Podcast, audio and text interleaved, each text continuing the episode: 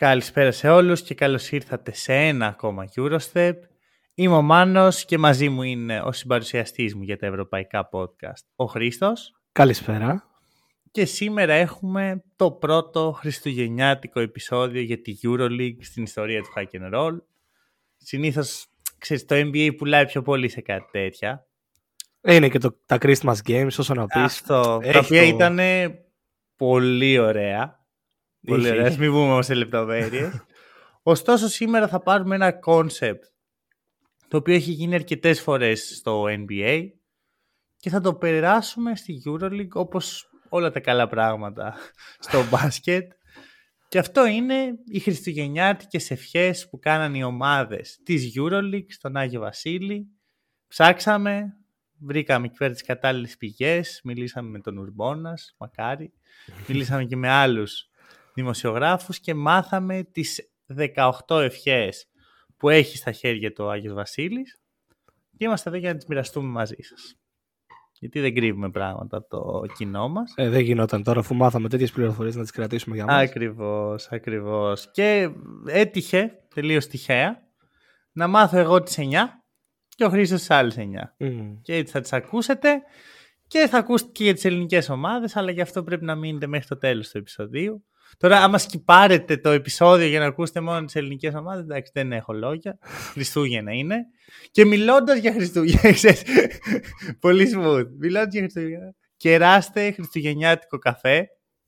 Έχεις δει, δεν ξέρω, ε, στις καφετέρες που παίρνεις εσύ, μ' άρεσε πάρα πολύ κάτι χριστουγεννιάτικα κυπελάκια που έχουν οι καφέ. Ναι, ναι, ναι. Είναι που έχουν μπει όλοι στο mood πλέον, μέχρι και τα, τα κυπελάκια του καφέ. Ακριβώς. Οπότε, μπάι μι κόφι τελεία κομ σλας χακ εν ρολ. Κεράστε τον καφέ και είναι καλή στιγμή να ενημερώσουμε τον κόσμο ότι δεν βρήκαμε εισιτήρια για να πάρουμε εισιτήρια.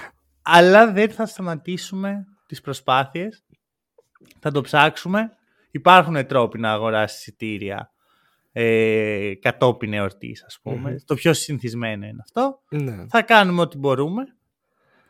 Και... Κοίτα. Εγώ κάπου διάβασα μια ιστορία για την Ουνιόν Βερολίνου, μιας και το Final Four είναι στο Βερολίνο. Για πες. Ότι τα Χριστούγεννα κάποτε, δεν θυμάμαι τώρα ποια χρονιά, οι οπαδοί της είχαν μαζευτεί και είχαν πηδήξει τους φράχτες για να μπουν στο γήπεδο για να μοιράσουν δώρα ένας στον άλλον, επειδή η ομάδα ήταν τελευταία. Λέω εγώ, εγώ λέω. Αν δεν βρούμε εισιτήρια, υπάρχει αυτό το πλάνο στο Βερολίνο. Okay. Είναι σύνηθες. Okay. Ξέρεις τι θα βοήθησε σε κάτι τέτοιο? Ένας καφές. Ναι, για να Ένας... έχουμε ενέργεια. Ένας καφές όμως ο οποίος έχει πληρωθεί από κάποιον άλλο που μας ακούει αυτή τη στιγμή.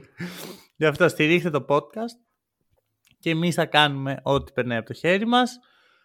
Πάμε στο επεισόδιο, πάμε στις ευχές και θα σου δώσω τη χριστουγεννιάτικη πάσα μου να ξεκινήσεις με όποια ομάδα θες. Για να δω. Λοιπόν, πάμε ωραία με χαλαρά πράγματα τώρα. Δεν μπορώ να ξεκινήσουμε κατευθείαν με ένταση. Πάμε εκεί στη Γαλλία, στην αυτήν τη Villeurbanne, την, την κακομήρα, την Villeurbanne της Ευρωλίγκας, ε, η οποία για κάποιο λόγο από τον Άγιο Βασίλη ζήτησε να τους στείλει σπίτι τους, στην ηρεμία τους. Να φύγουν από την Ευρωλίγκα, να ηρεμήσουν, να έχουν το κεφάλι τους μόνο στο γαλλικό πρωτάθλημα, άντε και σε καμιά πιο μικρή διοργάνωση της Ευρώπης. Κάνα EuroCup. Ναι, τίποτα EuroCup, έτσι, κάτι τέτοιο. Δεν είναι για Ευρωλίγκα, ή τουλάχιστον δεν έχουν ένα πλάνο που να δείχνει ότι είναι για Ευρωλίγκα. Τα παιδιά. Μία πάνε με νέους, μία πάνε με, με μεσαίους, μία με γέρους, ούτε αυτοί δεν ξέρουν. Είναι ενδιαφέρον που αυτό έγινε back to back, δηλαδή ήταν με τους νέους και mm. καπάκια με τους γέρους. Δεν είναι ότι υπήρχε κάποιο ενδιάμεσο ναι. στάδιο. Ήταν από εκεί που λένε θα πάμε με τους νέους, θα πάμε να εξελίξουμε ταλέντα που φάνηκε να έχουν γιατί μαζεύουν εκεί από τη Γαλλία. Μετά κατευθείαν όχι, θα πάμε να φέρουμε όποιον υπάρχει. Απλά και μόνο για να τον έχουμε στο ρόστερ. Mm. Οπότε νιώθω ότι θέλουν να βρουν την ηρεμία τους. Εγώ αυτό βλέπω. Οκ. Okay. Ε, να σου κάνω μια ερώτηση που το σκεφτόμουν έτσι. Ξέρω ότι είσαι λίγο πιο ενεργός στα του ευρωπαϊκού μπάσκετ που δεν αφορούν μόνο τη EuroLeague από μένα. Αυτή τη στιγμή στο EuroCup, στον ένα από τους δύο ομίλους, είναι πρώτη η Paris Basketball. Mm. Που είναι η... η επόμενη γαλλική ομάδα που θα μπει στη EuroLeague, ας μην κοροϊδευόμαστε, ό,τι και να γίνει. Πιστεύεις είναι καλύτερη ομάδα από τη Villeurbanne αυτή τη στιγμή? Κοίτα, ε, όσον αφορά τη, τη Γαλλία, εκεί η Βιλερμπάν έχει το πάνω χέρι και λογικό, γιατί ε, έχει καλύτερο ρόστερ από την Παρί. Mm. Αλλά την άλλη είναι μια πόλη στην πρωτεύουσα της Γαλλίας, στο Παρίσι. Mm. Μπορεί να χτυπήσει μέσα εισαγωγικά καλύτερα ονόματα λόγω μόνο και μόνο της πόλης. Ναι. Άρα λες ότι η Βιλερμπάν έχει απλώς EuroLeague resources, ας πούμε. Αυτή τη στιγμή, ναι. Και το Α... να παίζεις στη EuroLeague και τα λεφτά του να παίζεις στη EuroLeague. Αλλά mm-hmm. η Παρί, ας πούμε, είναι... έχει πιο, πολύ... πιο ψηλό ταβάνι σαν ομάδα. Ναι, ναι. Το γήπεδο της Βιλερμπάν, σε... γιατί πολύ πρόσφατα και μετά από πάρα πολλά χρόνια, έχουμε τρομακτικά πολύ καιρό να δούμε νέο γήπεδο στη EuroLeague. Η Βιλερμπάν έφτιαξε μια γηπεδάρα. Γηπεδάρα. Στο Λιόν. Και εντάξει, νομίζω ότι αυτό θα αλλάξει κάπως το στάτους της. Απλώς αυτό συνήθως θέλει χρόνο. Ξέρεις, από τη στιγμή που θα φτιάξει το γήπεδο μέχρι τη στιγμή που το γήπεδο θα αποφέρει καρπούς. Καλά, προφανώς. Αλλά μόνο και μόνο σαν να υπάρχει έτσι, πώς να σου το πω, σαν, ε, σαν στάδιο, σαν μια έδρα της ομάδας, ένα τέτοιο, τέτοιο επίπεδο γήπεδο, όσο να πεις αλλάζει το στάτους. Mm. Σιγά σιγά με τον καιρό θα αλλάξει, συμφωνώ. Αλλά είναι αυτό που σου είπα, ότι δεν έχουν ένα πλάνο αυτή τη στιγμή. Okay. Ωραία. Ωραία, ωραία. Προχωράμε λοιπόν. Και μιας και μιλάμε για γήπεδα, θα πάω στη Virtus. Virtus Bologna, η οποία είναι με διαφορά η έκπληξη του πρώτου γύρου της EuroLeague μέχρι τώρα. Είναι τρίτη σε ισοβαθμία με την Barcelona. Βασικά δεύτερη σε ισοβαθμία με την Barcelona. Τα έχει κάνει όλα σωστά. Αλλά η ευχή δεν αφορά τη φετινή σεζόν. Αφορά κάτι πιο μεγάλο και είναι να μπει στο γήπεδό της, στο καινούριο που φτιάχνεται αυτή τη στιγμή, το συντομότερο δυνατό. Αυτό μάλλον σύμφωνα με το timeline σημαίνει να μπει στα τέλη του είκοσι τέσσερα, αλλά θα πω εγώ, επειδή είναι η ευχή στον Άγιο Βασίλη, γιατί να μην μπει στην αρχή της σεζόν είκοσι τέσσερα είκοσι πέντε. Mm. Έχοντας κιόλας ιδανικά, άμα συνεχίσει έτσι, μια πολύ καλή σεζόν στην πλάτη της, θα είναι το όνειρο κάθε, κάθε οπαδού της Virtus. Μια ομάδα η οποία έχει prestige. Mm. Δεν είναι η Μονακό. Δεν φτιάχτηκε mm. πέρσι. Έχει mm. ιστορία, έχει οπαδούς, έχει τρομερή έδρα. Με μου αρέσει πάρα πολύ να βλέπω τα μάτς της Virtus. Έχει κόσμο από πίσω της, συμφωνώ. Και μόλις φτιαχτεί και το γήπεδο, είναι οριακά το missing piece. Ένα δικό της σύγχρονο στάδιο, με το mm. revenue να μπαίνει κατευθείαν στην τσέπη της ομάδας.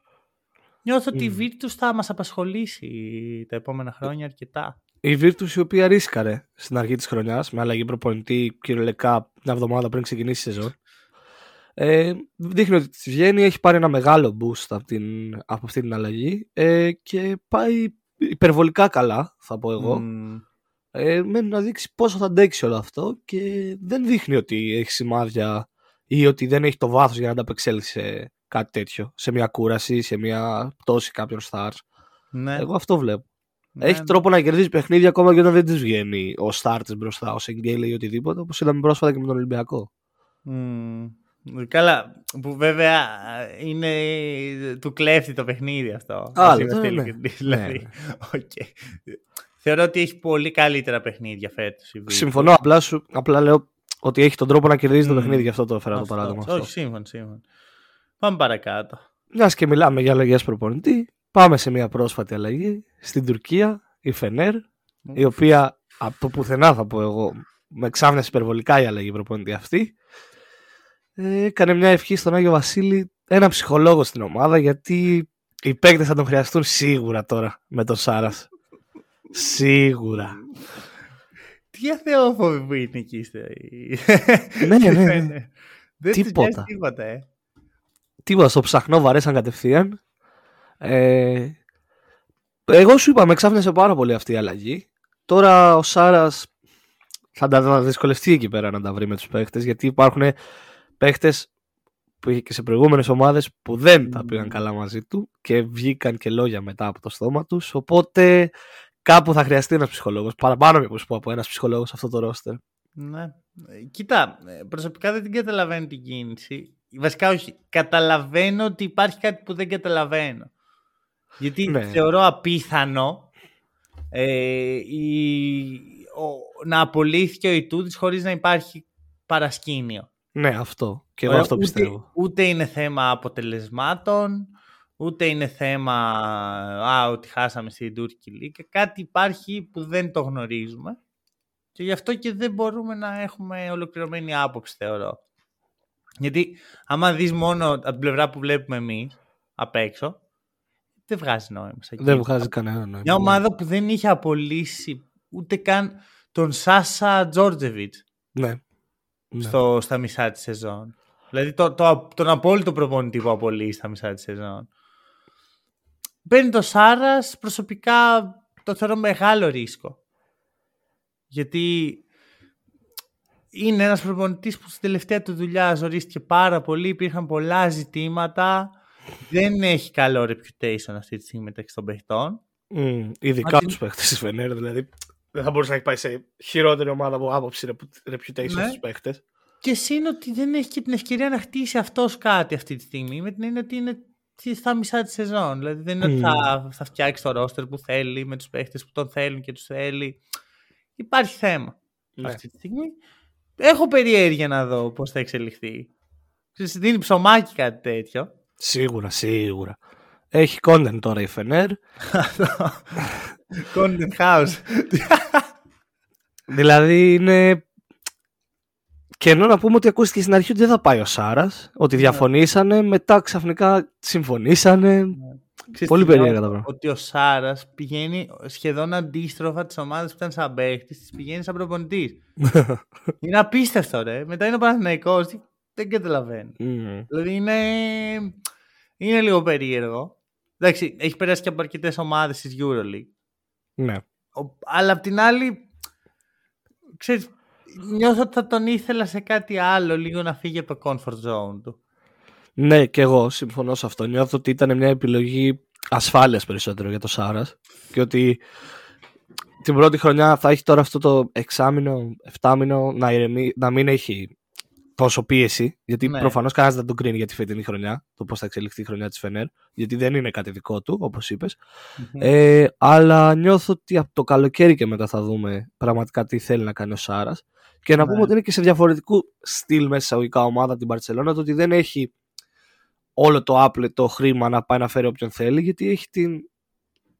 το θέμα της Τουρκίας με τα διαβατήρια. Το ότι θα πρέπει ναι. να έχει Τούρκο στο ρόστερ του. Ισχύει αυτό. Εντάξει, θα δούμε, θα δούμε. Έχει ενδιαφέρον σίγουρα. Έχει ενδιαφέρον σίγουρα. Ε, και είναι και νομίζω καμπή στην καριέρα του Σάρας. Ό,τι θα γίνει θα κρίνει πολλά ναι. για το μέλλον του. Ναι, ναι, ναι. Λοιπόν, θα πάω, μιας και πήγε στην Φενέρ, θα πάω στην Εφές. Και θα πω ότι η ευχή είναι να επιστρέψει στο δύο χιλιάδες είκοσι ένα εκεί που τα πράγματα ήταν ωραία. Είχε προπονητή τον Αταμάν, έμπαινε στη δεύτερη πολύ καλή σεζόν πλέον με EuroLeague, mm. ε, Μίσιτς, Λάρκιν, όλη η παρέα, δεν είχε έρθει ακόμα ο Κλάιμπερ. Mm. Νιώθω ότι αυτό, αυτό έρχεται η Εφές, γιατί είναι πάρα πολύ δύσκολο να έχεις μια τέτοια πενταετία κυριαρχίας και μετά να αποδεχτείς τη θέση σου σαν μια ομάδα που κάνει rebuilding. Ναι.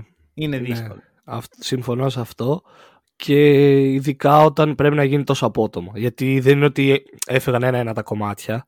Έφυγαν τα δύο βασικότερα κομμάτια όλου αυτού μέσα σε ένα μήνα. Δεν λες που δεν έφυγε και ο Λάρκιν. Ναι, εκεί θα ήταν εντάξει. Εκεί θα, βασικά, εκεί θα έπρεπε να το δεχτούν με το ζόρι. Ότι οκ, okay, τελείωσε αυτό που είχαμε. Ναι. Ναι, ενώ ναι. τώρα είναι στη στάση, στη μετριότητα, στο ότι πάμε προς τα εκεί, στη μετάβαση πάμε προς τα εκεί και δεν πάμε προς τα εκεί. Mm, ακριβώς. Βέβαια, θεωρώ πως έχει μια χρυσή ευκαιρία η Εφές εδώ. Γιατί αν καταφέρει με τον Τσάν, χωρίς τον Τσάν, δεν είναι, δεν είναι αυτό το θέμα.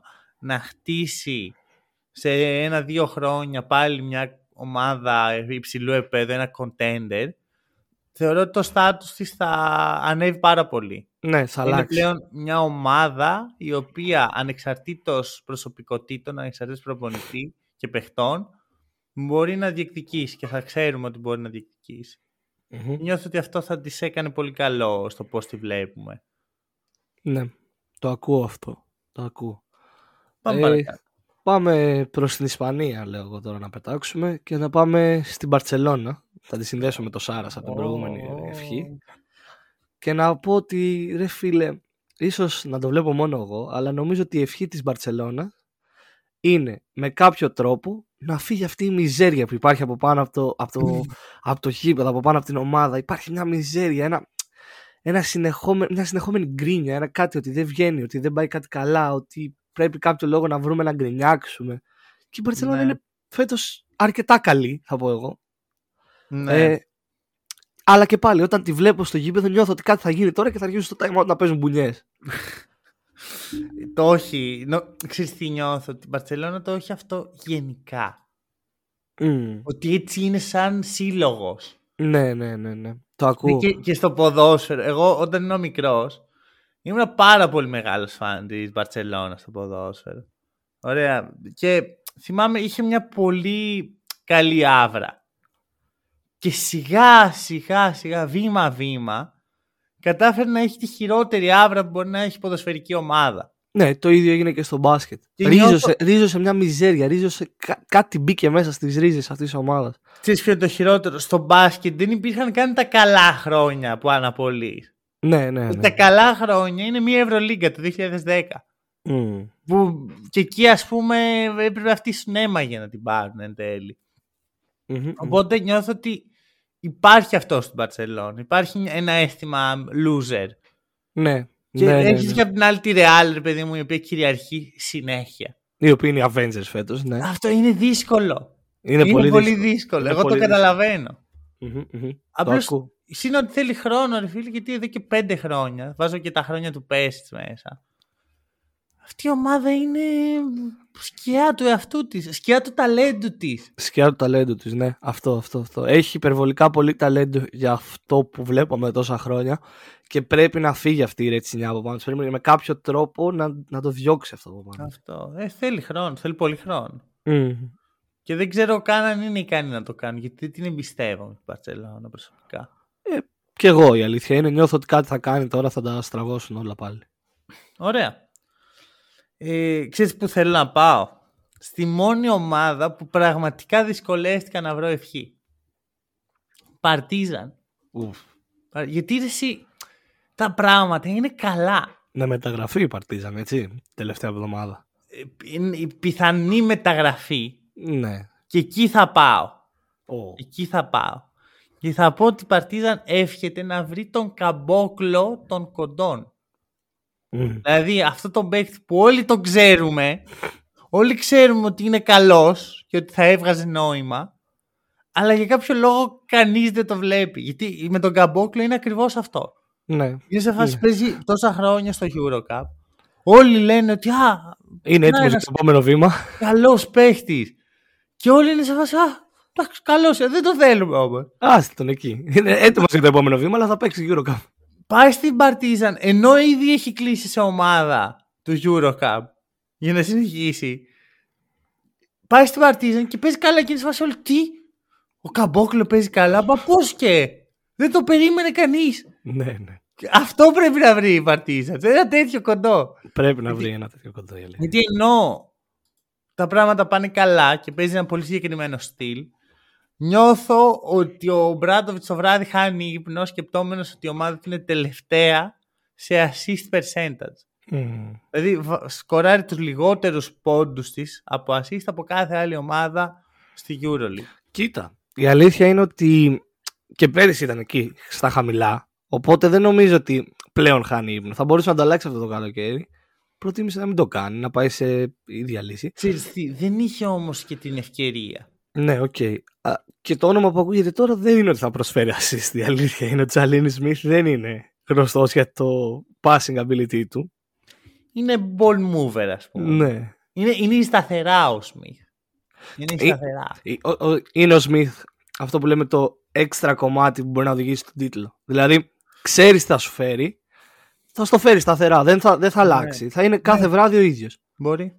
Ούτε θα πάρει παραπάνω προσπάθειες και θα εκμεύσει και όλα αυτά, ούτε τίποτα. Mm. Θα είναι εκεί. Ναι. Εμένα μου αρέσει πολύ ο Σμιθ. Και, και δεν ταιριάζει τόσο στη Virtus γιατί την έχουν βρει κάπως αλλιώς. Mm. Οπότε βγάζει νόημα και να φύγει από εκεί. Ναι, ναι, ναι. Νιώθω πως βγάζει. Ναι. Mm. Δεν, δεν ξέρω τώρα αν θα πάρει Παρτίζαν τον τίτλο. Είναι δύσκολο να το πει. Καλά, ναι, προφανώς. Όταν έχει και αυτή τη Real. προφανώς. Αλλά είναι από τα φαβορήρες. Δηλαδή παίζει, καλ... παίζει πιστικά mm-hmm. σε μια φάση που πέρσι δεν ήταν τόσο καλή. Όχι, όχι. Πέρσι ήταν τέτοια εποχή πολύ πιο χαμηλά από την τώρα στη βαθμολογία και δεν είναι το θέμα η βαθμολογία και σαν μπάσκετ. Πέρυσι θυμάμαι να λέμε ότι πρέπει με κάποιο τρόπο να προσαρμοστεί και όλα αυτά και όντως το έκανε και αυτή τη στιγμή mm. βλέπουμε μια πολύ καλή Παρτίζαν. Ναι. Απ' την άλλη λείπουν κάποια ποιοτικά κομμάτια που υπήρχαν πέρυσι. Ο Λεσόρ, ο Έξαμ, οι mm. οποίοι τώρα ξέρω εγώ βγάζουν μάτια. Ναι, ναι, ναι. Νιώθω ότι αυτό, ξέρεις, πιθανώς εκεί να ζωρίσει το πράγμα. Νιώθω ότι με, χάνοντας τον Έξαμ έχασε έναν game changer της. Mm. Γιατί ο Έξαμ έμπαινε από τον πάγκο και ήταν κυριολεκτικά ο τίτλος του game changer. Άλλαζε το ναι. παιχνίδι. Εντάξει, βέβαια ο Ντοζιέρ το, το υπηρετεί αυτός. Προσπαθεί, προσπαθεί και μπορεί και να γίνει και αυτός. Δεν είναι ότι έχει και πολύ καιρό τώρα στην Ευρώπη. Μην ξεχνιόμαστε. Νέα μεταγραφή. Τι ομάδα είναι αυτή, πώς την έχει φτιάξει την ομάδα, Μπράδο. Τι, τι μαγικά έχει κάνει, βουντού, για να του έρθουν οι παίχτες. Είναι σαν με ένα μαγικό τρόπο να έχουν έρθει οι παίχτες που χρειάζεται στις θέσεις που χρειάζεται. Mm. Εντάξει, μαγικό τρόπο θα πεις, ο τρόπος του Μπράτοβιτς. Δεν είναι ότι... θέλω να πω, αν το κάνει στην Μπαρτσελόνα σου έλεγανε μαγικό τρόπο. Ε, θέλω να σου πω, δεν το καταλαβαίνεις πώς έγινε. Mm. Θυμάμαι το καλοκαίρι να υπάρχει απόλυτη μιζέρια. Ναι. Γύρω από την Παρτιζάν. Χάσαν το στάρ της, ποιος θα βγει μπροστά. Έγινε και αυτό το μύρο της. Ναι, ναι. Και κάπως το έχουν καταφέρει. Mm-hmm. Ε, δεν έχω λόγια. Πάμε παρακάτω. Πάμε παρακάτω. Ε, Ζέλικο έχει ένα όνομα δίπλα του. Όσοι πιο... γυρεότερη στην EuroLeague αυτή τη στιγμή. Ε, τώρα Μεσίνα, Αρμάνι Μιλάνο.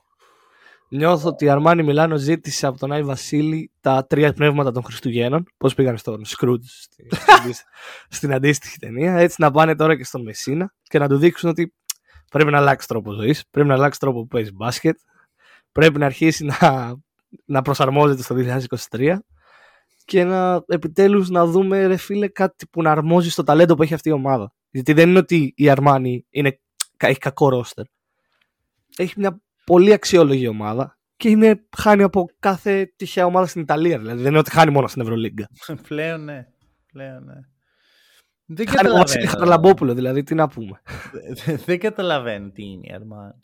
Δεν καταλαβαίνω. Ναι, ναι, ναι. Είναι, και, σου λέω, δεν... χρειάζονται τα τρία πνεύματα των Χριστουγέννων. Όντως. Και εσύ, θα σου πω κάτι τώρα. Πας και ανανεώνεις το Μεσίνα. Το καταλαβαίνω. Καταλαβαίνω ότι πριν το Μεσίνα η Αρμάνι ήταν ο απόπατος και την πήγε Final Four. Το, το, αλλά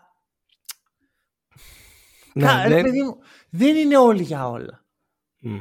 Δεν είναι όλοι για όλα. Ο Μεσίνα προπονεί σαράντα χρόνια. Κάπου πρέπει να κάτσει κι αυτός. Κάποιες φορές η αλλαγή είναι για καλό. Όχι, συνήθως η αλλαγή είναι για καλό. Απλώς αδυνατούμε να το καταλάβουμε γιατί mm. φοβόμαστε. Και το καταλαβαίνω. Είναι δύσκολο. Είναι δύσκολο να αλλάζει. Είναι δύσκολο αυτό που κάποτε δούλευε να πεις ότι πλέον δεν δουλεύει. Mm. Είναι το πιο ανθρώπινο πράγμα στον κόσμο. Μα αυτό μας κάνει ανθρώπους. Mm. Αλλά εδώ μιλάμε για εκατομμύρια χρήματα και μια ομάδα η οποία βγάζει την απόλυτη μιζέρια. Mm. Είναι, είναι, δεν δε ξέρω, δεν μπορώ να καταλάβω τι πάει τόσο λάθος. Ε, απλά είναι ότι πρέπει, κά, κάτι πρέπει να γίνει, κάτι πρέπει να αλλάξει. Έχει πλάκα γιατί βλέπεις όλη την Ευρωλίγκα να εμπιστεύεται Ιταλούς προπονητές, mm. σιγά σιγά, και η Αρμάνι εκεί όχι. Πάμε με το Μεσίνα, ναι, πρόεδρο ναι. προπονητή. Θα έχουμε ένα από τα πιο ακριβά ρόστερ. Το οποίο εντάξει δεν μπορούμε να το χρησιμοποιήσουμε και όλα. Ναι, δεν, δεν είναι ότι το εκμεταλλευόμαστε πλήρως. Έχουν τραυματισμούς, το σέβομαι αυτό. Αλλά απ' την άλλη, παιδιά, δεν μπορούμε να το χρησιμοποιούμε για πάντα σαν δικαιολογία. Μπορώ αυτή τη στιγμή που συζητάμε για την Αρμάνι να, κάνω, να πω κάτι προς το ευρωπαϊκό μπάσκετ, ρε φίλε. Κάτι πρέπει να αλλάξει επειγόντως. Για πες. Δεν γίνεται, ρε παιδιά. Δεν γίνεται να βγαίνει ο Μεσίνα σε συνέντευξη τύπου να λέει ότι έχουν, ο Neapier μιλάει με τους πρώην συμπαίκτες του και θέλει να έρθει πίσω στην ομάδα, να βγαίνει όλη η Ευρώπη, όλοι οι παίχτες, κόσμος, δημοσιογράφοι να του να ασκούν αρνητική κριτική προς αυτό, να του λένε δεν γίνεται να τα λες αυτά για παίχτη άλλης ομάδας και μά και μου, και ένα μήνα μετά να μένει ελεύθερος ο Neapier με όρο στην αποδέσμευσή του να υπογράψει την Αρμάνι. Mm. Δηλαδή. Είμαστε λίγο πουριτανοί βασικά σε αυτό το θέμα. Δεν γίνεται. Δεν είναι... Μου φαίνεται αδιανόητο το τι έγινε αυτό το πράγμα. δε, δε, δεν μπορώ... Εμένα μου άρεσε πάρα πολύ να ξέρεις, σαν storyline. Είναι απίστευτο το, το, το πώς μπορεί να γίνει. Μέχρι και ο Neapier ίδιος τον έκραξε. Του λέει τι είναι αυτά που λες και κάτι τέτοια. ναι, ναι, ναι, ναι. Speak the truth. ναι, ναι, ναι. Ρε μάγκα, τι βάζει. ναι, ναι, ναι, δεν μπορώ. δεν μπορώ είναι, ναι. Για μένα είναι το κλασικό που έχουμε στην EuroLeague. Μια μυστικοπάθεια. Λες ναι. Και δεν θα μάθουμε τι έγινε ένα μήνα μετά. Ναι. Και εκτιμάω στο, α, στο Μεσίνα που είπε την αλήθεια. Καλά, ο Μεσίνα όπως... το χρησιμοποιήσει σαν δικαιολογία, δεν είναι το είπε για να πει την αλήθεια. Ναι, αλλά θέλω να σου πω ρε παιδί μου ότι η, η παλιά Euro, βέ, βέβαια να μπεις από την πλευρά που τον βολεύει εκεί το Μεσίνα. Ναι. Έτσι, ο, βγαίνει ο Σφερόπουλος και λέει ε, ο Neapier, γιατί δεν έπαιξε ο Neapier, ε, γιατί μιλάει με άλλη ομάδα. Ζήτησε να μην παίξει. Ε, χαίρομαι πολύ, με ποια ομάδα μπορεί να μιλάει. δεν, δεν το ξέρουμε. Είναι αυτό το, ο κόσμος το έχει βούκινο και είναι και αυτή κρύβο καμάρι. Mm. Τέλος πάντων, είμαστε λίγο σε αυτό πιστοδρομικοί. Ωραία, ωραία, ωραία. Να, να βγάλουμε από τη μέση τη Real. Βγάλει. Ωραία, γιατί εντάξει, και για τη Real δυσκολεύτηκα λίγο να βρω ευχή, αλλά μετά ήταν πολύ απλό για μένα.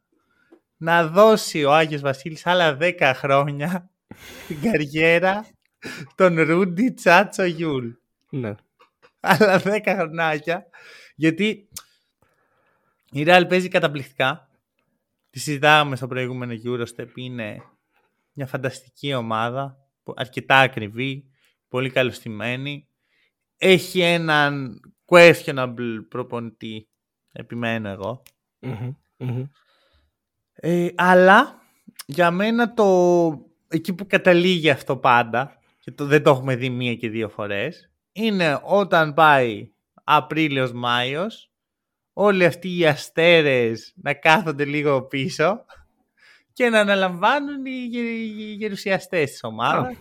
Αναλόγως το μάτς, αναλόγως την περίσταση, διαφορετικός παίκτης. Είτε είναι παίζοντας ξύλο, είτε είναι βάζοντας νικητήρια καλάθια. Ό,τι είναι. Ακριβώς, θα κάνουν ό,τι χρειάζεται για να κερδίσουν. Mm-hmm. Δεν χρειάζονται, δεν τρώνε και πολύ χρόνο, δεν γκρινιάζουν. Είναι ακριβώς ό,τι χρειάζεται μια ομάδα. Μεγάλο respect στη Real που το καταφέρνει αυτό, γιατί είναι δικιά της επιτυχία. Αλλά ναι, δεν θα τη χάλαγε νομίζω. Αλλά δέκα χρονάκια από αυτό. Νομίζω κανέναν δεν θα χάλαγε. Από αυτόν τον σύλλογο, όλους τους υπόλοιπους στην Ευρώπη. Ωραία, ωραία. Θα μείνω, θα κρατήσω τη Real και θα πάω σε ένα όνομα που έχει συνδυαστεί πλήρως με τη Real, στον Πάμπλο Λάσο, στην Bayern. ε, ο οποίος Λάσο δείχνει ότι ακόμα και εκεί μπορεί να το καταφέρει. Καλά, και... τι, ωραίο, τι ωραία επιστροφή Λάσο στη, mm. στη Μαδρίτη. Τι ναι. ωραίο. Ήταν εντυπωσιακό η αλήθεια είναι. Είναι ένας πολιτισμός, μπασκετικός πολιτισμός θα πω. Μπασκετικός mm. πολιτισμός. Ε, τώρα για το Λάσο νιώθω ότι χρειάζεται από τον Άγιο Βασίλη έναν σκόρερ ή κάποιον που να τον πείσει ότι δεν είναι λύση ο Edwards. Δε, δεν είναι ο Κάρσεν Edwards σκόρερ, δηλαδή αυτό που λες. Μάλλον αυτό πρέπει. δηλαδή ε, πήρε το ρίσκο με τον Edwards μετά από τις κακές του χρονιές στη Φενέρ. Δεν δείχνει ότι μπορεί το παιδί. Έχει τις βραδιές του ωστόσο. Είναι αυτό, τα ξεσπάσματά του. Ενώ η Bayern χρειάζεται κάποιον που να είναι κάθε βράδυ εκεί. Ένα mm. σταθερό σκόρερ. Ισχύει. Γιατί όλο το υπόλοιπο ρόστρι είναι τόσο ωραία δομημένο, τόσο γύρω του, τόσο ωραία αμυντική ικανότητα, τόσο ωραίες rim protection, ό,τι χρειάζεται. Σέρτζι Μπάκα. Η δεύτερη νεότητα του Σέρτζι Μπάκα. Τι βλέπουμε. Ναι. Τι βλέ... Νιώθω ότι βλέπω τον ξάδελφο του Ιμπάκα. Ο οποίος Ιμπάκα πήγε, πήρε τη θέση του Τζίλεσπι στο ρόστερ, τον έδιωξε από το ρόστερ. Ναι. Τον έστειλε στη Σερβία. Απίστευτο. Mm. Απίστευτος Ιμπάκα. Όχι, δεν μπορώ να το πιστέψω αυτό που βλέπω ώρες ώρες. Είναι πάλι τύπου σαν αυτό που είπες με τον Καμπόκλο πριν, ότι υπήρχε, ήταν εκεί, ήταν εκεί. Ήξερες θα σου δώσει. Αλλά κανένας δεν έπαιρνε αυτό το ρίσκο. Ε, ο Λάσο... Η μόνη διαφορά είναι ότι ο Καμπόκλο, ρε παιδί μου, είναι ανερχόμενος. Ναι, ναι. Ωραία, okay. Ο Ιμπάκα είναι λες, εντάξει, έχει τελειώσει η καριέρα του. Εγώ νόμιζα mm. ότι έστει για τα ένσημα. Για ρε. τα ένσημα. Και εγώ η αλήθεια είναι στην αρχή αυτό. Elite Rim Protector. Κάτσε λίγο ρε η μπακ. Τον χαίρομαι, όχι τον χαίρομαι. Και εγώ, και εγώ είναι. Εντάξει, προφανώς και τον χαίρομαι. Thunder για χρόνια ήταν ο Ιμπάκ. Ε, οπότε είναι η αλήθεια ότι μου αρέσει και είναι και από τους λόγους που βλέπω την Bayern. Ε, αλλά είναι αυτό ότι χρειάζεται έναν σκόρερ. Ε, κάποιον ναι. που θα τους βάζει μια εικοσάρα τη βραδιά. Ναι, και όχι ναι. κάποιον που θα βάζει τριάντα και για πέντε μάτς θα βάζει δέκα. Αυτό, και αυτό το πράγμα, ρε φίλε, με τον Edwards που θα πάρει ό,τι να είναι σου, το decision making. Decision making, πάρε το σου το σωστό. Έχει είκοσι οκτώ τοις εκατό στο τρίποντο. Και δεν είναι κακός τερ. Απλώς παίρνει ό,τι να είναι προσπάθειες. Δίνω όμως στο Λάσο το εξής, ότι δεν πρόκειται να βρει, εντάξει, εκτός αν το φέρει ο Άγιος Βασίλης, mm. δεν πρόκειται να βρει αυτό το σκόρερ. Καλά, ναι. Οπότε δέχομαι το να προσπαθήσει να τον εξελίξει και να τον κρίνουμε του χρόνου. Τέτοια. Μέχρι το καλοκαίρι. Νιώθω ότι το καλοκαίρι θα ναι. πάει να φέρει σκόρερ. Δηλαδή, ναι, ναι, ο Λάσο ναι, ναι. βλέπει μπροστά, δεν είναι ότι είναι κάποιος τυχαίος προπονητής και θα αυτό. συνεχίσει με τον Edwards. Νιώθω ότι θα την κάνει την κίνηση αυτό. που πρέπει. Και νιώθω ότι ο Φρανσίσκο είναι καλύτερος από τον Έντουαρτς αυτή τη στιγμή. Ο Φρανσίσκο δείχνει, ειδικά το, δείχνει ότι έχει τσαγανό και δείχνει ότι είναι εδώ για να μείνει. Ναι, το, το θέλει, το θέλει πολύ. Το θέλει. Οκ. Okay. Να πάω και στην Άλμπα. Να κλείσουμε και με τις ε, γερμανικές ομάδες. Και η Άλμπα δεν θέλει πολλά από τον Άγιο Βασίλη. Θέλει μόνο να σπάσει το ρεκόρ τριπώντων για ένα σύγκλι παιχνίδι. Θέλει να... Ε, το, το ρεκόρ είναι της Εφές με είκοσι δύο τρίποντα ενάντια στη Μακάμπι στις εικοστή τέταρτη Φεβρουαρίου του είκοσι δύο. Να βάλει είκοσι τρία η Άλμπα σε ένα παιχνίδι και να λήξει εκεί η ιστορία. Ναι, με αυτό συμφωνώ απόλυτα. Είναι εκεί πρέπει να είναι η Άλμπα. Η αλήθεια είναι θα ήθελα να είναι λίγο καλύτερα, να κάνει καμιά νίκη παραπάνω, γιατί ανεβαίνει πολύ το ποσοστό νικών και το... που θα φτάσει και η εξάδα και η τετράδα και η δεκάδα. Είναι πολύ καλή όμως η άλλη ρε εσύ. Mm, δηλαδή είναι, είναι πολλά παιχνίδια που λες δεν μπορεί. Ε, εν τω μεταξύ η Άλμπα την προηγούμενη εβδομάδα πλανήξει την Μπαρτσελώνα. Έτσι απλά. Είναι, είναι, αυτό που είπαμε πριν, είναι αυτό που είπαμε πριν. Είναι αυτό η κλασική κηδεία της Άλμπα ρε παιδί mm. που θα την κάνει κάποια στιγμή. Απλά δεν θες να είσαι εσύ αυτός που θα την κάνει. Δεν θες να είσαι εσύ αυτός που θα την πατήσει ακριβώς ακριβώς. Είναι όμως αυτό που πρέπει να είναι η Άλμπα η αλήθεια. Είναι, δεν την κρίνει κάποιος γι' αυτό. Mm. Ε, δεν είναι... Ότι είναι σαν τη Villeurbanne. Η Villeurbanne θα ακούσει κριτική ρε φίλε. Δεν γίνεται να είναι τόσο κακή.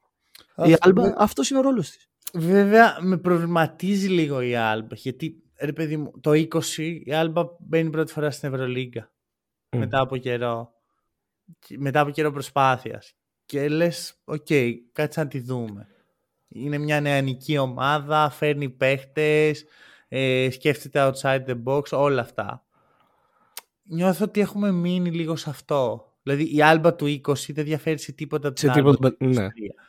Με χαλάει αυτό. Mm. Θέλω να δω κάτι να... Να, να εξέλιξη. Είναι γιατί είναι πλέον η πέμπτη χρονιά της στο κορυφαίο επίπεδο. Mm. Θέλω αυτό να το εκμεταλλευτεί. Έχει μια γηπεδάρα που θα γίνει εκεί το Final Four. Έχει θεωρητικά ένα revenue της προκοπής. Απλώς νιώθω ότι η Άλμπα, και δεν την κατηγορώ γι' αυτό, δεν πάει να κάνει τη μεγάλη επένδυση, ρε παιδί, να βάλει λεφτά. Δεν θέλει, ναι. ναι, ναι. Ωραία. Βγα... Mm-hmm. Ό,τι βγάζει το βάζει πίσω. Δεν είναι και μια ομάδα με τους τρελούς χορηγούς, γιατί στη Γερμανία δεν υπάρχει τόσο ενδιαφέρον. Mm. Δεν είναι και στιγμής, έτσι, γιατί μπορεί να ανέβει υπερβολή. Ανεβαίνει σιγά σιγά. Ανέβει. Θα ανέβει και αυτό το παγκόσμιο που πήραν φέτος δεν θα μείνει, mm. δεν θα ξεχαστεί. Ναι, από και όχι μόνο από αυτή την άποψη, από την άποψη και των ταλέντων που αρχίζει και παράγει σιγά-σιγά η Γερμανία. Όλο δείχνει ότι ανεβαίνει. Δείχνει ότι ανεβαίνει. Εννοείται. Όπως και το γαλλικό, όπως και, και το αγγλικό με τον τρόπο του. Απλά πολύ πίσω. Θέλει χρόνια ακόμα. Εντάξει, κάποια στιγμή να σου πω κάτι, κάποια στιγμή στην Ελλάδα θα είμαστε πίσω και από αυτό όμως. Γιατί εμείς δεν μαθαίνουμε. Έχουμε δεν όλο το, όλες τις περγαμηνές, αλλά δεν mm-hmm. μαθαίνουμε. Δεν μας αρέσουν, δεν, δεν θέλουμε. Θέλουμε με το δικό μας τον πατροπαράδο τον τρόπο. Αυτό. Πάμε. Ωραία. Πάμε στη Σερβία, στον Ερυθρό Αστέρα, με αλλαγές και προπονητή και παίχτες στο ρόστερ. Νιώθω ότι δώσαν μια επιλογή στον Άγιο Βασίλη. Δώσαν την επιλογή ή θα μας δώσεις δέκα πόντους στο Γιάνγκο ή δέκα χρόνια νεότητας στον Μίλος Θεόντωσιτς ή δέκα μήνες υγείας στον Νέντοβιτς. Ένα από τα τρία. Ένα από τα τρία. Δεν έχουν θέμα. Όχι από τα τρία. Ναι, διάλεξε. Εγώ αυτό βλέπω. Βλέπω μια ομάδα που ο Σφερόπουλος αρχίζει να κάνει το κλικ. Ε, να την ξεκλειδώνει σιγά σιγά. Σε αντίθεση με τον Καραφλωμαλιά που ήταν πριν. Ε, αλλά ακόμα κάτι, κάτι λείπει. Κάτι, ένα, yeah. κλικ, ένα κλικ. Νιώθω ότι θα δούμε υπερβολικά τεράστιες ματσάρες στην Σερβία για τον mm. τίτλο. Έτσι yeah. όπως πάει το πράγμα. Ε, αλλά και πάλι. Δηλαδή νιώθω ότι. Αυτό το μάτς του Μίλος με τη Μακάμπη. Αυτό που είδα από το. Ακριβώς. Αυτό που είδα από το Μίλος δεν. δεν... Τι ήταν αυτό. Δεν, δεν μπορώ να το περιγράψω. Ήταν prime Μίλος. Αυτό που σου είπα δέκα χρόνια πριν. Δεν, δεν, δεν αυτό, να σου πω την αλήθεια, το σκέφτομαι. Το σκέφτομαι ακόμα. Το σκέ... Δηλαδή. Νιώθω ότι είναι μία από τις καλύτερες εμφανίσεις όλης της χρονιάς που θα δούμε στην EuroLeague. Έτσι. Ήταν αυτό. Ξέρεις τι λέμε ρε παιδί μου για τους παλιούς. Ότι α, οι πάλι mm. ο Διαμαντίδης, ο Σάρας, ο Σπανούλης, ο Μήλος. Το είδαμε αυτό. Ξέρεις, ήταν αυτό για λίγο. Ήταν σαν να έρχεται ο παλιός Μήλος. Mm-hmm.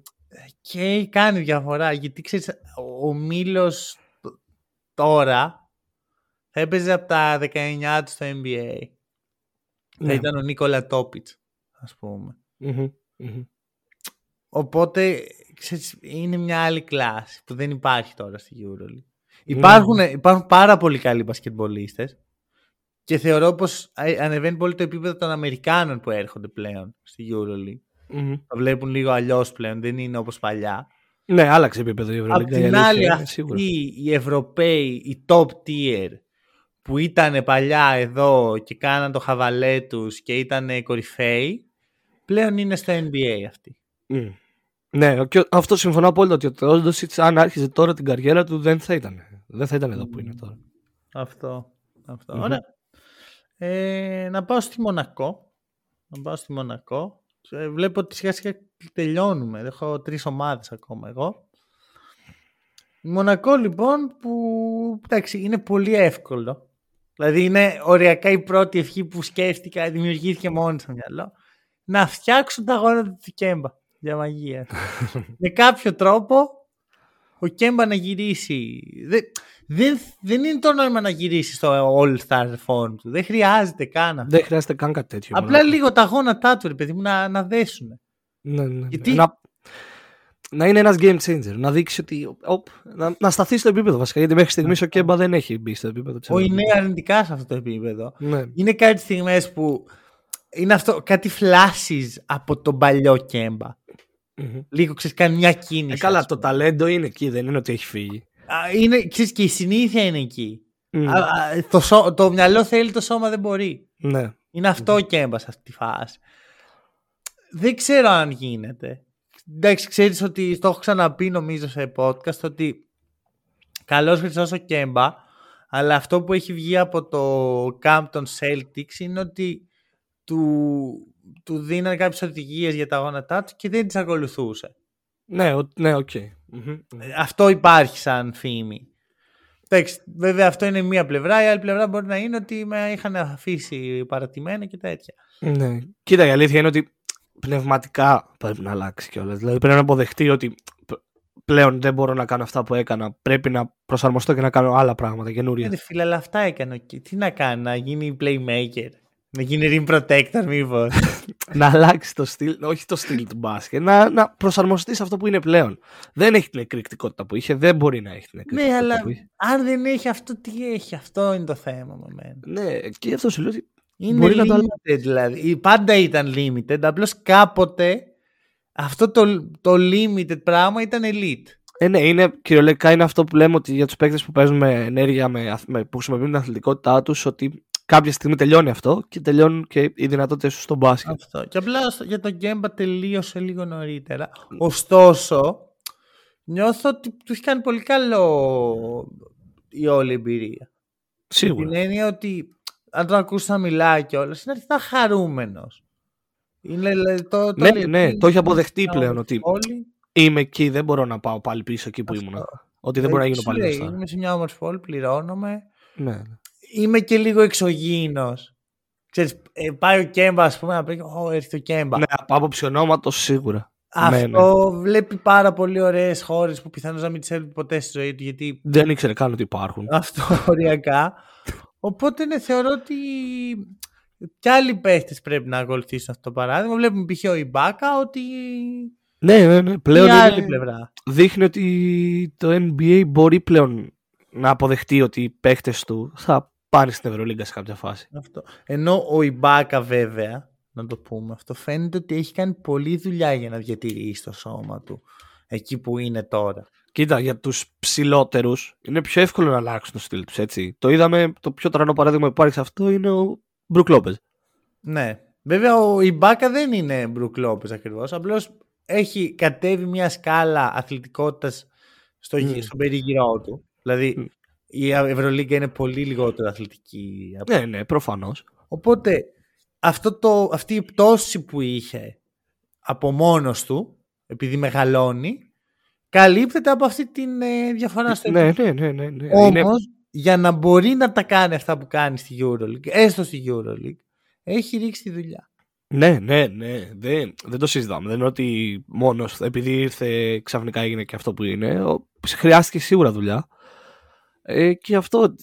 νομίζω πρώτα το αποδέχτηκε πνευματικά ο Ιμπάκα και μετά το έκανε στο γήπεδο, γιατί στους Bucks δεν, στην τελευταία του, στον τελευταίο σταθμό δεν ήταν και τόσο εκεί που έπρεπε να είναι στο επίπεδο. Ναι. Οπότε νομίζω ότι πρώτα άλλαξε πνευματικά και μετά σωματικά. Ωραία. Ωραία. Για... πάμε στην αγάπη μου στην Ευρωλίγκα, στη Βαλένθια και να πω ότι ο Αδωνόγιος Βασίλης ζήτησε ένα όνομα, έναν παίκτη που ακούγεται πόσο καιρό. Κάιλ Γκάι. Φίλε, θέλω να τον δω στο, στο ρόστερ της Βαλένθια. Θέλω, ταιριάζει απόλυτα. Γάντι, Γάντι. Είναι, είναι αυτό που πρέπει να πάει εκεί και για τον ίδιο και για τη Βαλένθια. Νιώθω ότι είναι το perfect fit και νιώθω ότι θα τον βοηθήσει στο να σταθεροποιηθεί σε αυτό το επίπεδο ο Κάιλ Γκάι και νιώθω ότι έχει αυτό το στάτους η Βαλένθια. Το να πάρει έναν παίχτη που δεν είναι τόσο καλός σε εισαγωγικά για το επίπεδο της Ευρωλίγκας και να τον αναδείξει και να δείξει ότι παιδιά, δείτε τον, μπορεί να σταθεί. Ναι, όχι μαζί σου επί χίλια, εντάξει, το έχουμε συζητήσει, το έχουμε εξαντλήσει το θέμα ότι ο Παναθηναϊκός τον έχει αφήσει στη μοίρα του, mm. στο πούμε όσο έχει. Νιώθω ότι ο Γκάι έχει πολύ potential στο ευρωπαϊκό μπάσκετ. Πιθανώς να μην το δείχνει. Καλά, αρχικά ένας παίκτης ο οποίος δεν του δίνεται χρόνος, είναι λογικό να μην είναι στο πικ του. Δεν ξέρω τι γίνεται όταν είναι κλειστές οι πόρτες. Mm-hmm. Δεν μπορώ να ξέρω και δεν με νοιάζει κιόλας. Δεν, δεν με νοιάζει. Δεν, ξέρεις, από τη στιγμή που δεν μπορώ να ξέρω, δεν θα. Δεν μας αφορά. Δεν είναι κάτι που, φταίει, που πρέπει να ξέρουμε και που πρέπει να δούμε εμείς. Νιώθω κάτι που ομάδα, καλό θα ήταν και για τον ίδιο, αλλά και για τον Παναθηναϊκό. Γιατί δεν έχει πολύ λογική ο Γκάι. Mm-hmm. Ειδικά όταν δεν είναι καν στο δεκάδα. Γιατί πλέον δεν θα είναι καν στο δεκάδα. Ναι, ούτε σε Ελλάδα ούτε σε Ευρώπη. Αυτό νιώθω ότι βγάζει νόημα να φύγει. Απ' την άλλη πρέπει να, που... να βρεθεί η σωστή ομάδα. Και η Βαλένθια θα μπορούσε να είναι αυτή. Mm-hmm. Να σου κάνω μια ερώτηση, τώρα το θυμήθηκα. Ο Νούνιες ρε εσύ, γιατί έχει ακουστεί για όλες τις ομάδες της EuroLeague? Ποιος είναι ο Νούνιες? Ο Νούνιες της, ε, της Ούλμ. Πρώτη φορά το ακούω. Έχει ακουστεί. Είναι ο πιτσιρικάς που είχε πάει από τη Ρεάλ. Στην... ναι, ναι, ναι, ναι, ναι. Okay, είχε ακουστεί okay. για Αρμάνι. Είχα φάτσα, δεν είχα όνομα.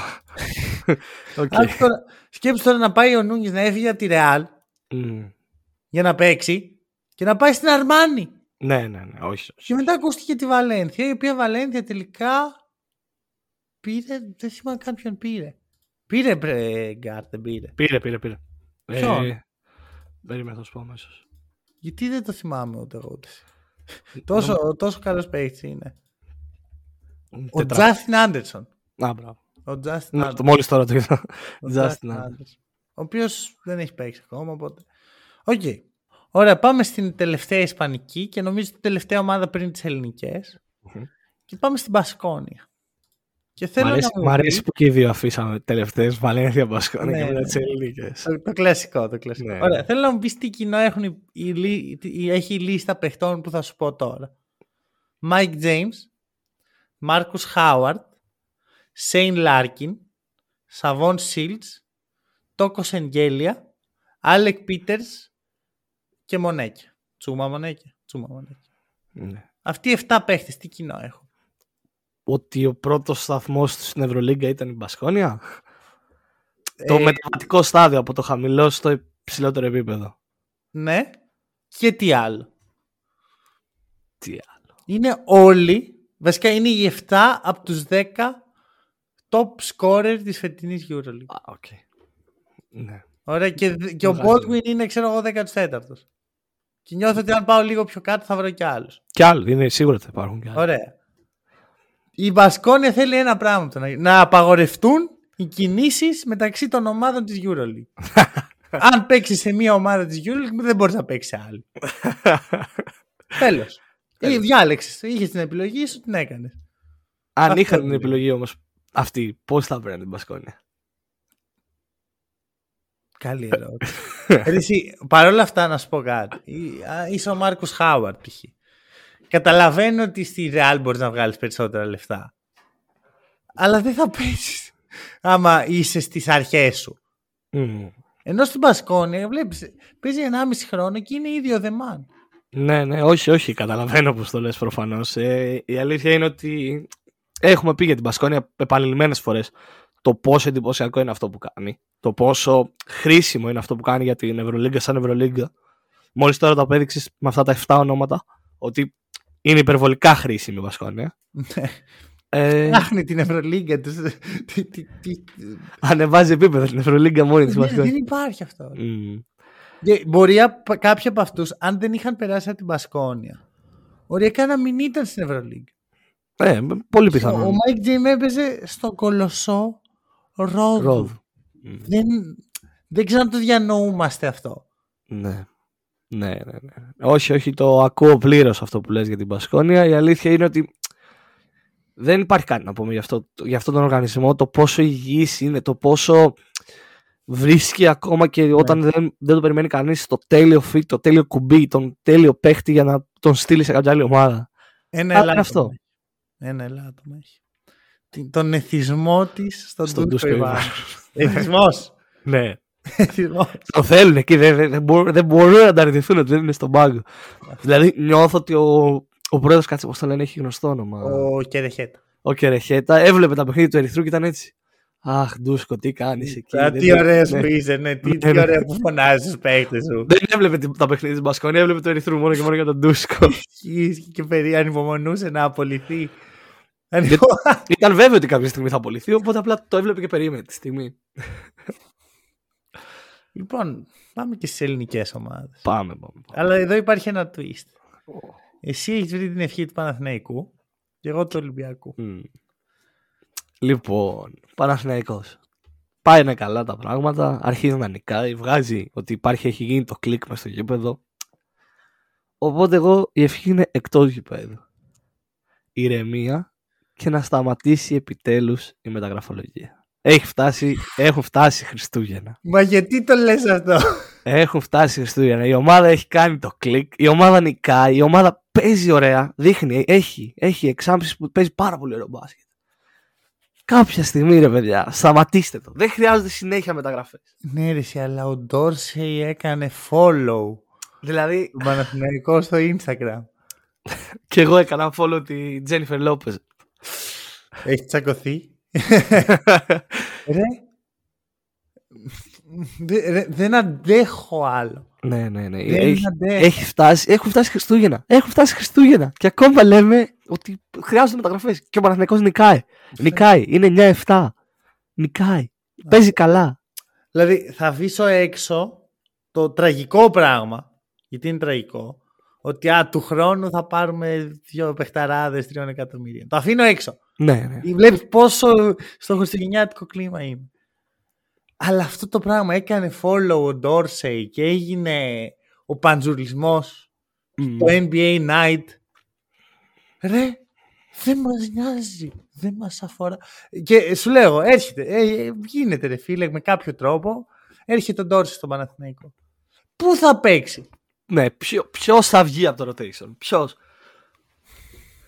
Δηλαδή, είναι, είναι...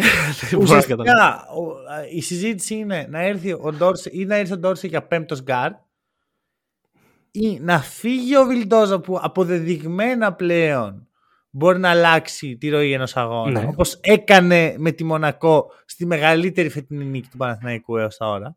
Mm-hmm. Το έκανε, το είδαμε. Να φύγει αυτό για να έρθει ο Κέντρικ Νάν των φτωχών. Ναι. Ναι, αυτό είναι ο Ντόση. Αυτό είναι, κυριολεκτικά αυτό. Δεν υπάρχει ο Κέντρικ Νάν στο ρόστερ. Δεν είναι ότι φεύγει ο Κέντρικ Νάν. Ναι, ναι, ρε φίλε, καταλαβαίνω το να το πεις το καλοκαίρι επειδή έχεις θέμα με τα διαβατήρια. Καταλαβαίνω ότι είναι εξαιρετικός παίκτης και χρήσιμος. Ειδικά, ξαναλέω, σε ελληνικές ομάδες, λόγω του δεν υπάρχουν πλέον top Έλληνες σε αυτό το επίπεδο.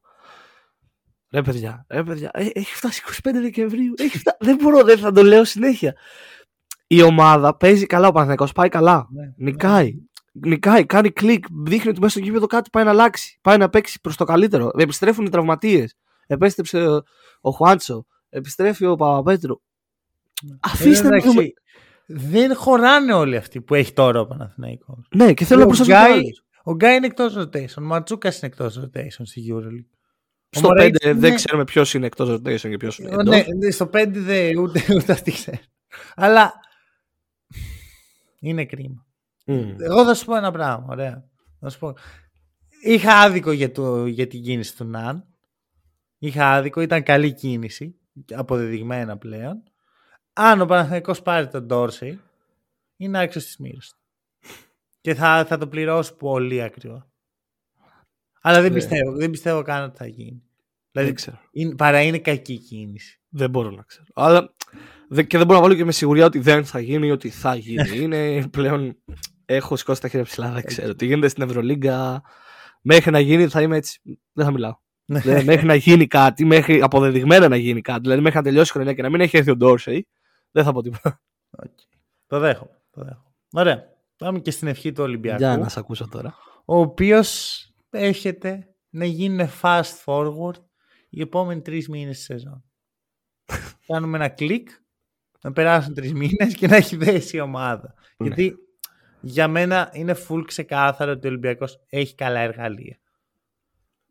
Mm-hmm. Είναι questionable το fit και είναι πάρα πολύ δύσκολο, ειδικά όταν προσθέτεις τρεις μήνες, τρεις παίχτες τους τελευταίους τρεις μήνες, mm-hmm. ενώ έχει ξεκινήσει η σεζόν. Είναι πάρα πολύ δύσκολο αυτοί οι παίχτες να θέσουν και να μπουν σε ένα από τα πιο σύνθετα ε, playbooks της Ευρώπης. Ναι. Θέλει χρόνο. Θα τολμήσω να πω ότι ο Ολυμπιακός το timeline του πλέον είναι για του χρόνου. Με την έννοια ότι θέλει τόσο χρόνο αυτό που ίσως να μην βγαίνει φέτος. Το ακούω. Ε... Θα πω ότι ναι, είναι αυτό που είπες πλήρως, ότι πρέπει να δέσει η ομάδα και όταν προσθέτονται τρεις νέοι παίκτες, σύν ότι κάθε εβδομάδα ήταν κι άλλος τραυματίας, mm. ότι δεν ήταν ποτέ. Πρώτη φορά βλέπουμε τον Ολυμπιακό με full roster αυτή τη στιγμή. Ναι. Οπότε δεν προλαβαίνει να δέσει ένα τέτοιο πράγμα. Δηλαδή δεν μπορείς να προσθέτεις νέα υλικά και ταυτόχρονα βγάζεις ένα υλικό και να λες ότι ok, θα δέσουνε. Ναι. Απ' την άλλη θα πάρω unpopular opinion και θα πω ότι ο Ολυμπιακός έχει στην πλάτη του κάποιες νίκες που τον κρατάνε. Είναι η μόνη ομάδα στην Ευρωλίγκα αυτή τη στιγμή με οκτώ οκτώ. Α, ναι, ναι, σωστά, σωστά. Θε, θέλω να πω ότι πήρε κάποια παιχνίδια νωρίτερα μέσα στη σεζόν που είναι κάπως σαν βενζίνη, ας πούμε. Θα, άμα γίνει κάτι λάθος θα έχει αυτά τα μάτς να, mm. να τον κρατάνε, ας πούμε, στο contention. Οπότε δεν πιστεύω ότι δεν προλαβαίνει φέτος. Ναι, απλώς μα δεν, θέλει... δεν είναι ότι υπάρχουν και πολλά μάτς που ο Ολυμπιακός έχει χάσει με κάτω τα χέρια. Ισχύει αυτό. Έχει χάσει υπερβολικά πολλά μάτς στο τελευταίο δευτερόλεπτο. Αυτό. Απλά είναι δύσκολο με την έννοια ότι βλέπουμε τώρα, αυτή τη στιγμή, θεωρώ ότι ο Ολυμπιακός είναι σε μια αγωνιστική ε, πτώση. Και μου φαίνεται full λογικό γιατί είναι αυτό που είπες. Επιστρέφουν όλοι. Είναι πλέον όλοι εκεί. Είναι mm. παίκτες οι οποίοι δεν είναι σίγουροι ποιος είναι ο ρόλος τους, τι κάνουν, πόσο παίζουν. Δηλαδή, ο Πετρούσεφ την τελευταία φορά που ήταν στην Ευρωλίγκα ήταν οριακά πρώτη επιλογή στην επίθεση. Ο Brazdėkis την τελευταία, πέρσι ήταν οριακά πρώτη επιλογή και τώρα πρέπει να βρουν που στέκονται. Το βλέπεις πλήρως αυτό, περισσότερο από κάθε άλλον στον Brazdėkis, ο οποίος παίζει μαγκωμένος. Εγώ αυτό mm. βλέπω. Βλέπω ένα άγχος στον Brazdėkis. Ότι Αυτό που έβλεπα πέρσι με τον Κάναν βασικά, ότι είναι μαγκωμένος. Ναι. Ότι δεν παίρνει τα σουτ που θα έπρεπε να πάρει, ότι πιέζεται να προσαρμοστεί γρήγορα και δεν είναι κάτι που είναι εύκολο. Αυτό. Και σύν ότι μιλάμε για ένα παίχτη, ο οποίος πέρσι, τέτοια εποχή, ε, δυσκολευόταν πάρα πολύ ναι. στη Ζάλγκιρις. Όχι τόσο, γιατί πέρσι ήταν και πιο. Έπαιζε και πιο πολύ. Έπαιζε περισσότερο. Όταν α... παίζεις περισσότερο, θα προσαρμοστείς και πιο γρήγορα προφανώς. Αυτό, αλλά του πήρε χρόνο. Δηλαδή, ναι, ναι, ναι. Είχε, ξέρω εγώ, μηδέν στα πόσα σουτ, ξέρω, και τον λέγανε στη Λιθουανία, δεν μπορεί να στάρει. Ναι, ναι. Θα σου πω το εξής. Θεωρώ πως το λα... αυτό που δεν, δεν βλέπουμε είναι ότι κρίνουμε κινήσεις με βάση το τώρα. Ναι. Ωραία. Mm-hmm. Γιατί π.χ. ο Μπρασδέκης δεν έχει συμβόλαιο για φέτος. Ο, Πετρού... Εντάξει, ο Πετρούσεφ δεν έχει ακόμα δεχτεί την κριτική, ευτυχώς. Ναι. Εντάξει, αλήθεια είναι ότι ο Πετρούσεφ έχει μπει και πιο... με πατημένο τον γκάζι, αλήθεια είναι. Εντάξει, θέλει και αυτό το χρόνο του, θεωρώ. Δεν ναι, είναι... προφανώς. Αλλά είναι, είναι αξιοπρεπής, είναι αυτό που έπρεπε να είναι αυτή τη στιγμή. Σύμφωνοι.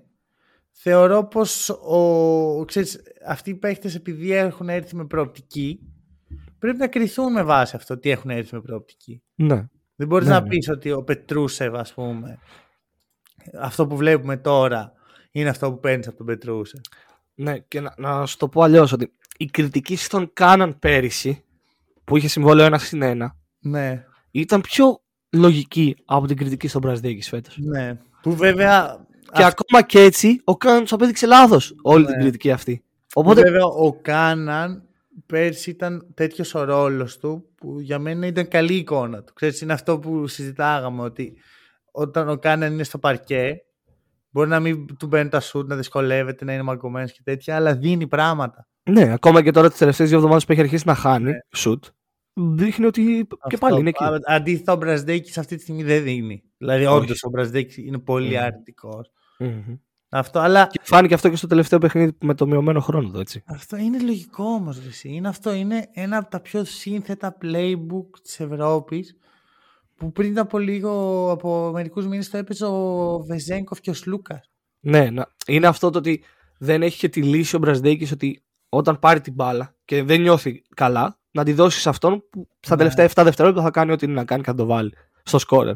Ναι. Δηλαδή πέρυσι στη Ζάλγκιρις, που παρότι έπαιρνε όλο αυτό το χρόνο, όλα αυτά, είχε τον Evans. Όταν δεν, όταν δεν μπορούσε, όταν ένιωθε αγχωμένος, έβγαινε την μπάλα στον Evans. Το στήριγμα. Ε, για μένα το μόνο, ας πούμε, ερωτηματικό δεν είναι αν μπορεί να δέσει αυτό το ρόστερ, γιατί σίγουρα μπορεί, αν θα γίνει. Γιατί ξέρεις, υπάρχει ένα κομμάτι το οποίο είναι το πιο βαρετό πράγμα να συζητάς, που είναι η δουλειά που ρίχνουν οι ομάδες όταν κλείνουν οι πόρτες. Το ναι. οποίο μπορεί να μην πετύχει. Δεν είναι δεδομένο ότι θα δέσει ένα ρόστερ. Θέλει mm-hmm. πολλή δουλειά και από τους παίχτες και από το προγραμματικό επιτελείο. Είναι κάτι δύσκολο. Αν γίνει, ο Ολυμπιακός θα είναι καλά. Αν όχι, επένδυσε και δεν του βγήκε. Αλλά δεν μπορώ να δεχτώ σε καμία περίπτωση ότι ο Μπραζδέκης π.χ.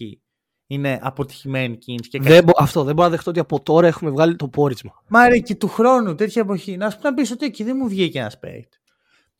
Όταν πήρε ο Ολυμπιακός στον Μπραζδέκη, ήταν καλή κίνηση. Πρέπει να βλέπουμε λίγο τα δεδομένα της στιγμής. Ναι, μα... να κρίνουμε εκ του αποτελέσματος αποφάσεις που πάρθηκαν σε ένα συγκεκριμένο χρονικό σημείο. Είναι λάθος αυτό. Είναι εγώ να προσπαθώ να το παίξω μέχρι μετά Χριστόν προφήτης. Κυριολεκτικά αυτό γίνεται αυτή τη στιγμή. Δηλαδή αυτό τα είναι. Δεδομένα τότε ήταν ένα, δύο, τρία. Δεν σου βγήκε. Μπορεί να ένας παίκτης να μην προσαρμοστεί έξω από τη χώρα του. Υπάρχουν Μα... χίλιοι παράγοντες που χίλιοι παράγοντες που έχουν γίνει κάτι. Και να σου το πω και στο επόμενο βήμα. Ότι, OK, όταν ήρθε ο Sigma, καταλαβαίνω την κριτική. Στον Μπραζδέκη δεν υπήρχε κριτική. Ήταν καλή κίνηση. Ναι, ναι, ναι. ναι, ναι ο Sigma όντως ε, και εγώ την καταλαβαίνω. ναι, μα. Βγάζει νόημα ότι και τότε κάποιοι το κρίνανε και αυτό ναι. τώρα ακόμα κρίνεται και θετικά και λογικά από την δικιά μου πλευρά. Συν ότι ο Sigma είναι όντως κίνηση για μία χρονιά. Ναι. Άρα πρέπει να, εκεί έπρεπε να σου βγει. Ναι. Το Brazdėkis, όταν ήρθε, εγώ είδα διθυράμβους ότι ό, ήρθε παιχταράς Λιθουανό. Ναι. Και μέσα σε τρεις μήνες τώρα έχουμε βγάλει τελειωμένο να παίζει στο Λαύριο. Αυτό. Και επίσης θα πω να σταματήσει και η μεταγραφολογική και στον Ολυμπιακό. Και στον Ολυμπιακό. Γιατί δεν δε στερούμαστε mm-hmm. αυτού του ωραίου πράγματος και από τις δύο πλευρές. Ανταλλαγές από. Ναι, ναι, ναι, ναι, ναι. Μάθαμε και τις ανταλλαγές προς την Ευρωλεγγά. Όλα τα είχαμε, αυτό μας έλειπε. Μακάρι να γινόντουσαν πιο πολλές ανταλλαγές. Θα το ήθελα. Ισχύει, αλλά να βγάζουν νόημα. Αυτό. Πλάκα, πλάκα, τώρα που το σκέφτομαι, με τόσα assets που έχει ο Ολυμπιακός, θα, θα ήταν, ξέρεις, πρώτος και καλύτερος. Λοιπόν, αυτά. Ε, ωραίο, μ' άρεσε το κόνσεπτ. Καλά πήγες. Θα το κάνουμε και του χρόνου. Ευχαριστούμε πολύ όσοι μας ακούσατε. Καλά Χριστούγεννα.